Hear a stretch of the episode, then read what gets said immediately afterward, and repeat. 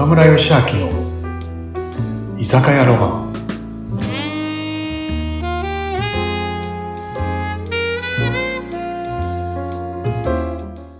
はい。皆さんうなみさん今日もこんばんは。今日もいらっしゃい。はい、こんばんは、来ました。暑い暑い。暑いね。暑くなったね。ね、8月ですからね。本当だね。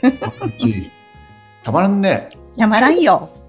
たまには生ビールでもどあ、そうですね、いいうですねそう。だね、うんたまにはいつものを変えてさ生にしようビールしよう。これもなんかちょっと待ってよはい。はいよ、お待ちどうさま。はい、乾杯。はい、乾杯。はい。はいうん。あ、美味しい。美味しい。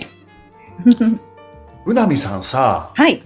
ところでさ、今日ね、俺仲いいお友達が来てくれるんだよね。あ、また？また？お友達が。楽しみ。あの、古市よっちゃんって知ってたっけ？古市、古市さんってお名前は聞いたことがあります。存じ上げてます。お名前だけです。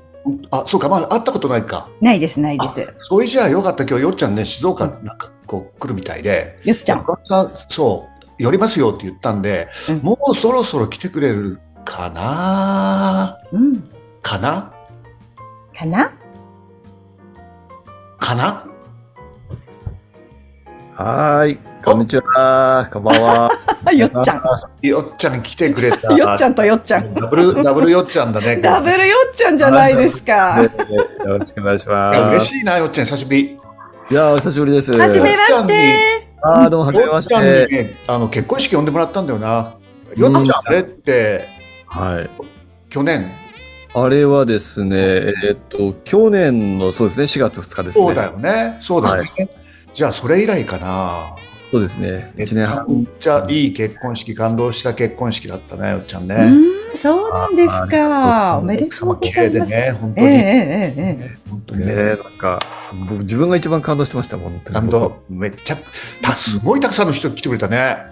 そうですね。250人250人。すごい。ね。最近の結婚式ではなかなかない人数ですね。いや、すそうごい。もうコロコロナ禍でバンバン呼びました。ね 本当だ。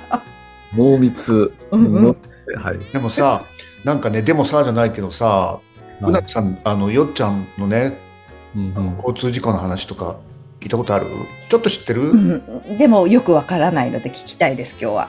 うん。なんかさ、よっちゃんさ、はい。ううなみさんその辺、あんまり知らないから、ちょっと、ねね、ちょっと話、ね、うん。ですね。まあ、あのー僕、まあ、見た目でね、大体わかるんわかるんですけども、あの、16の時にバイクで事故をしてね、えー全身が火だるまになっちゃうと、ひこう火に飲まれちゃうっていう経験があって、うんで、41%の大やけどを負うんですよね。ううん、で、まあ、顔と手に今一番大きな障害を残して、うんで、まあ、やっぱり16歳だったんで、うん本当にあの、絶望で、そうだよね。うん、もうこれからだ、人生これからっていう時に、まあ、い一番こう人とのコミュニケーションで大事な顔と手に障害を残す、見た目の障害を残すっていうですね、まあ、なんとも言えないちょっと、あの、地獄を、地獄を味わうんですけれども、うん。でまあそこから、まあ30、まあ今年でも35年経ったんですけど、うん。なので、あの、当時ね、もう本当に自分の姿に絶望して何度も死のうと思ったけれど、まあ、死ぬこともできない。なんで死ねないかっていうと、やっぱり、まあ、体的に動けなかったっていうのもあるんですけど、うん動けるようになっても、やっぱ母親が毎日ね、見舞いに来ていて、うんで、そのなんかね、母さんの愛情もわかるし、うんうん母さんが悲しむだろうなっていうことを考えると、やっぱり死ねないなっていう、両方ですね、死にたいけど死ねないっていう、この、あ狭間に苦しんだっていう、うん。の当初ですよね。うん。うん。で、まあそこからね、あの、なんで復活できたかっていうと、もいろんなストーリーがまああありすぎてちょっと、二晩ぐらい徹夜しないと語れない。語れないんですけど、まあの、もともと僕は負けず嫌いな少年で、うん。うん。あの、なんか、じいちゃんばあちゃんとかにも褒められて、で、親にも結構ね、あの、期待されて、うん。まあ、褒められて育ったんで、まあ、そんな中であ、自分はなんかこう、できるっていうか、うん。自分はなんかできる人間なんだっていうのを、なんか潜在意識に刷り込まれてたのかもしれない。なので、本当にあのどん底でも病院でもたくさん友達を作り始めて、うんもう病棟中みんな友達になるくらい、あの、明るく振る舞うようになっていって、うんうんうんで、まあトータル3年間入院するんですけど、3年。うん。で手術も33回うんやって、でもその中でもうたくさんの友達と看護師さんとも仲良くなり、お医者さんとも仲良くなり、うんうんまあ、入院、伝説の患者みたいになっていくんですよね。すごい。うんなんだあいつはみたいな、ええあの患者はなんだみたいな感じで、患者さんも看護師さんもドクターも、なんかあったら古市君に聞きなさいみたいな、すごい。うんそういう患者になっていって、うんで、うんまあ、23歳まで入退院を繰り返し、はい。社会復帰したんですけど、また社会復帰してからがまたこれが大変で、うんうんうん病院の中はね、結構守られていてうん、別にほら、働くわけじゃないですからね。うん社会に出るとそうもいかない。仕事をしなきゃいけないとか、あのね、これから先、親もね、先に亡くなるわけだし、うんどうやって生きていくんだろうって、もう手にも障害を負ったし、こんな姿じゃ面接もいけないだろうしって思ってたんです、当時ね。うんで、もう自分でやるしかないと思って、うん。起業してですね、あの、がむしゃらに働くという。で、そこでもやっぱり差別偏見のね、眼差しにあったりとか、うんうんうん。なんかそういうことに傷ついて、ああ、世の中、この世の中って生きづらいんだなと思って、うん。やっぱり健康な人のための世の中なんだなっていうのはやっぱすごく感じていきますね。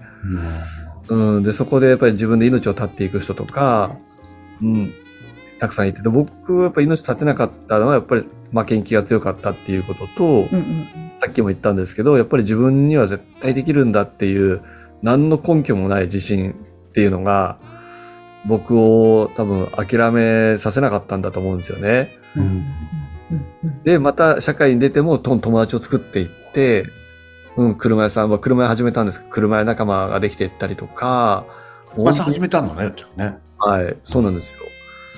そこでまたいろんな仲間とか友達ができていって、うん。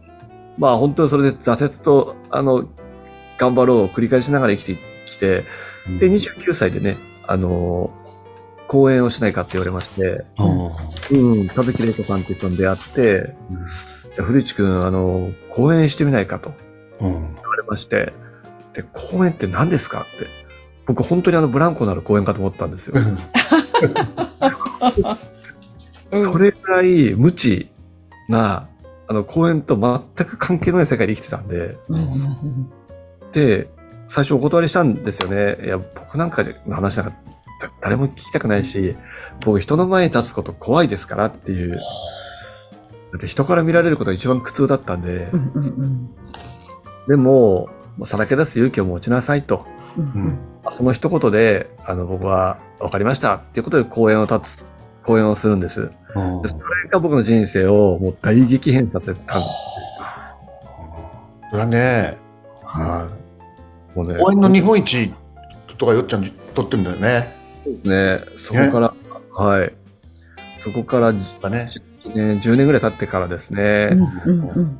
えー僕はその、まあ、講演して、やっぱりたくさんの方が、最初はね、幸せじゃなかったんで、まだその時は、うんうんうん。体験談を一生懸命語ってたんですよね。うん。うん。で、そしたらね、たくさんの方がね、ああ、古市くん、そのままで大丈夫だよって抱きしめてくれたり、うんうんうんね、あの、握手してくれたり、笑顔を向けてくれたり、いやもう古市さんそのままで素敵だよとか、うんうんうんうんもう講演するまでは、僕そういう言葉をもらった経験ないんですよね。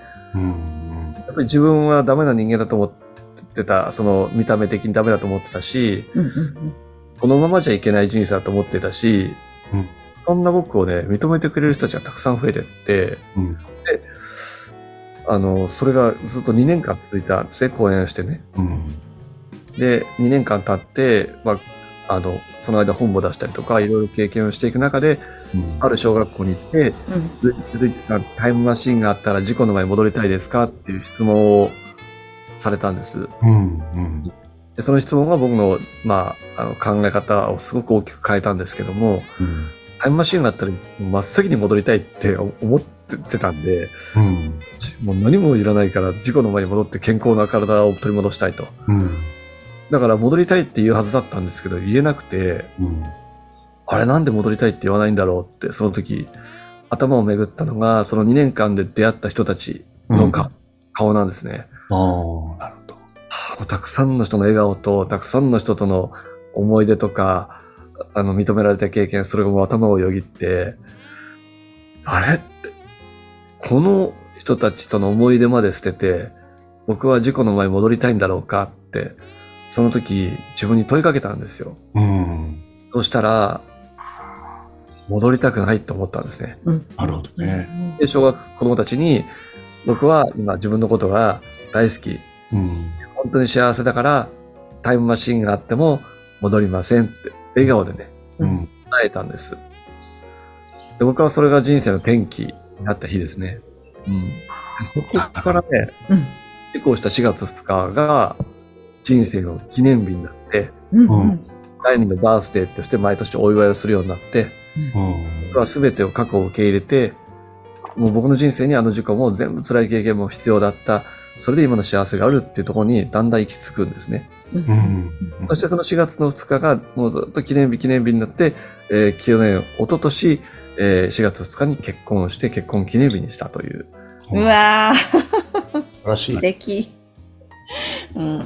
で昨年ね、あのー岡村さんにも来ていただいた結婚披露宴をうん4月2日にやったんですね。うん。僕の人生大切な日がこの4月2日っていうね、事故した日なんですね。うん。ああ、そっかそっか。よっちゃんの歌、感動するもんね。タイムマシンがね、あってもってね。うん。そえー今歌を作ってね、タイムマシンっていう歌、ねはい、歌ってます。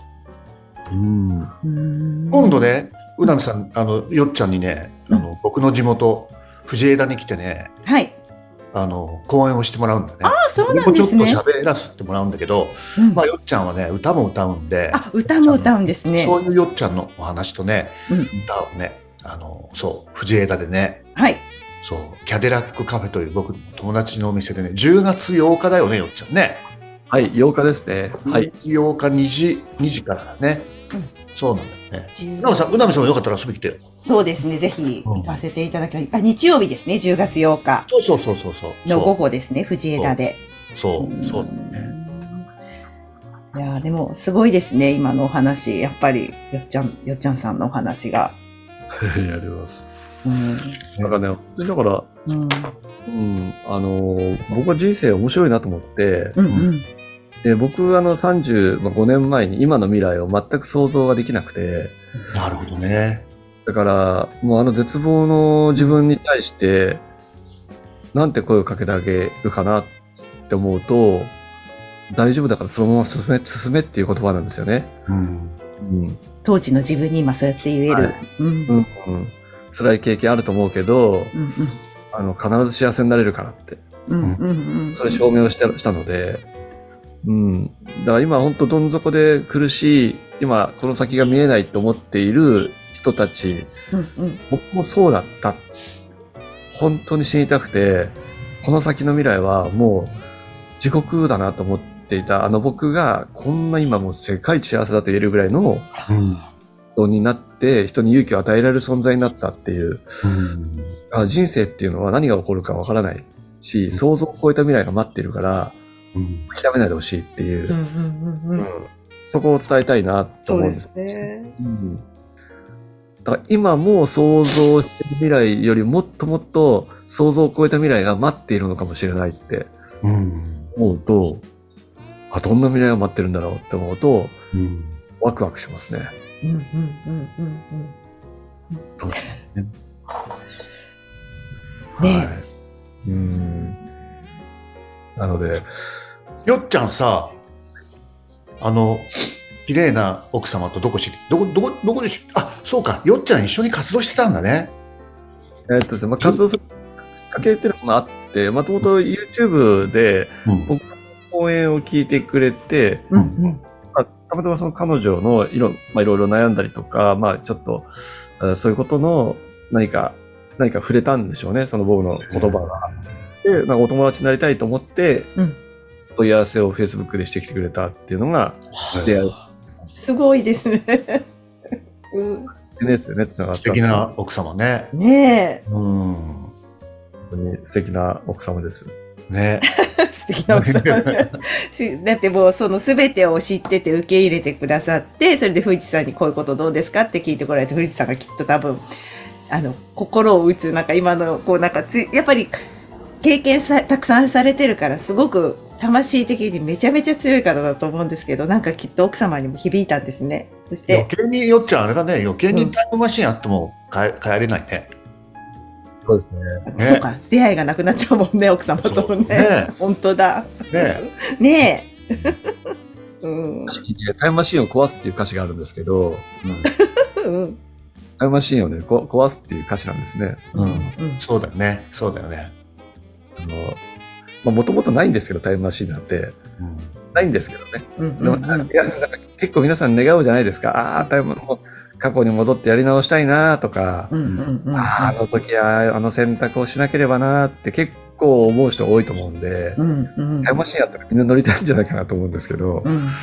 でもタイムマシンがあってもいらないよっていう人生を送りたいってみんな思ってるとほほん本当は思ってると思うんで、うん。そうですね。やっぱ今はね、今を幸せに感じる力がすごい大事だと思うので、いや、ね、なんかよっちゃんの前でさ、なんかうんね、よっちゃんのこう辛さとかってね、なんかこう、ね、こう感じられないけどさ、でもなんかよくね、あの、今が幸せだとさ、過去のね、そういうこ経験も、いろんな経験もさ、なんかプラスに変わるっていうけどさ、まさによっちゃんそういう感じかな。そうですね。ねなん僕はもうずっと枝分かれの人生だと思ってたんで、あの、過去振り返ってね、うん。もちろん事故もそう、あの事故を起こさなければ、あの道を通らなければとか、そうだよね。そう、もう後ろ振り返るともう枝分かればっかりで、うん。ああ、なんて選択を間違えた人生だったんだろうと思ってたんですけど、うん幸せと思った瞬間に後ろ振り返ったら、もう全部一本の道だったんですね。はもう枝分かれないと思って、すべて僕に必要な経験を僕は経験してきただけだったっていう。でそこを振り返ってずっとたどり着いたら、そこには過去に両親がいて、あ。うん。うん。がいてっていうふうだったんで、うん。あの、そこを全部肯定。だから、うちの親も、父親とは本当にうまくいかなかった時期もありましたけど、無条件で、なんか、もう二人に感謝うん。うん。なかったですし、もうそれを含めた先祖すべてが、あ、もう僕にとって必要な、あの、うん、先祖であり、その経験であり、今なんだと。この先も僕は一本の道しかないので、もちろんこれからの人生は選択肢がいっぱいあるんですけど、うん。何を選んでも正解しかない。うんうん失敗したり転んだりする経験が仮にあったとしても、全部それはもう正解であるっていう、一本の道しかない人生をこれからも生きていくんだっていうふうには思っていますよね。うん。うん。うん。そう考えられるようになったのはもう本当大きいです、僕にとっては。はあ。宝宝ですね、この考え方に慣れたっていう。慣れた。そうですよね。これ誰でも思うことできるんですけどもね。うん。なんか、そうですよね。でもなんかそういうやっぱりこう、気づきっていうか、こう、大きな経験でこう、しこう思考が変わった？そうなんか、こう変わったっていう、そこですね、ずーっとこうしたで苦しい苦しいだったのが公演を機にこう、いや違うよって、古市さんそのままでいいんだよって言われて、なんか古市さんご自身がぐっとこう、あ、これでよかったんだと思えた時に人生がこう、パッて切り開けたっていう、その話、たまんないですね、本当に。ねうん。ねでもさ、そろそろ帰らなきゃなあ、そうそうそうだった。もっと聞きたいな。まもっと聞きたい。え？もっと聞きたい。でもね、でもねうん、よっちゃん来週も、あの、静岡に用事あるっていうからさ、来週も寄ってくれるみたいよ。ちょこちょこ来ないとですね。ななんか俺とうなみさんだけ飲んでてね、よっちゃんに多分ね、生ビール出してないと思うっていう今から、あの、よっちゃん出すからさ、生ビーわかりました。うん。ル、きっと。待ってじゃあ。あ、あでも、あれだ、もう、よっちゃん、せっかくだからさ、うなぎさん帰るんで、うんこれから静岡の街、どっか二人で飲み行こうか、じゃあ。俺も終わりたいからさ、はいお店、とりあえず。そうですね。よっちゃん、ちょっと待ってて。あちょちょっと待っててよ。じゃあ、とりあえずあお店閉めるからさ。うなぎさん、気を気をつけてよ。はーい、じゃあまた、はい、はいダブルよっちゃんお願いいたします。皆さん、ポッドキャスト、看板のない居酒屋、いつも聞いていただき、本当にありがとうございます。質問、聞きたいこと、リクエストありましたら、どしどしください。岡村義明公式 LINE、岡村義明ホームページからお願いします。そしてもう一つ、飲食店経営者さん向け、スタッフ向けのオンラインサロンをやってます。みんなで繁盛店作りましょう。オンラインサロンは詳細欄の URL からお問い合わせくださいね。それでは、また来週お待ちしてます。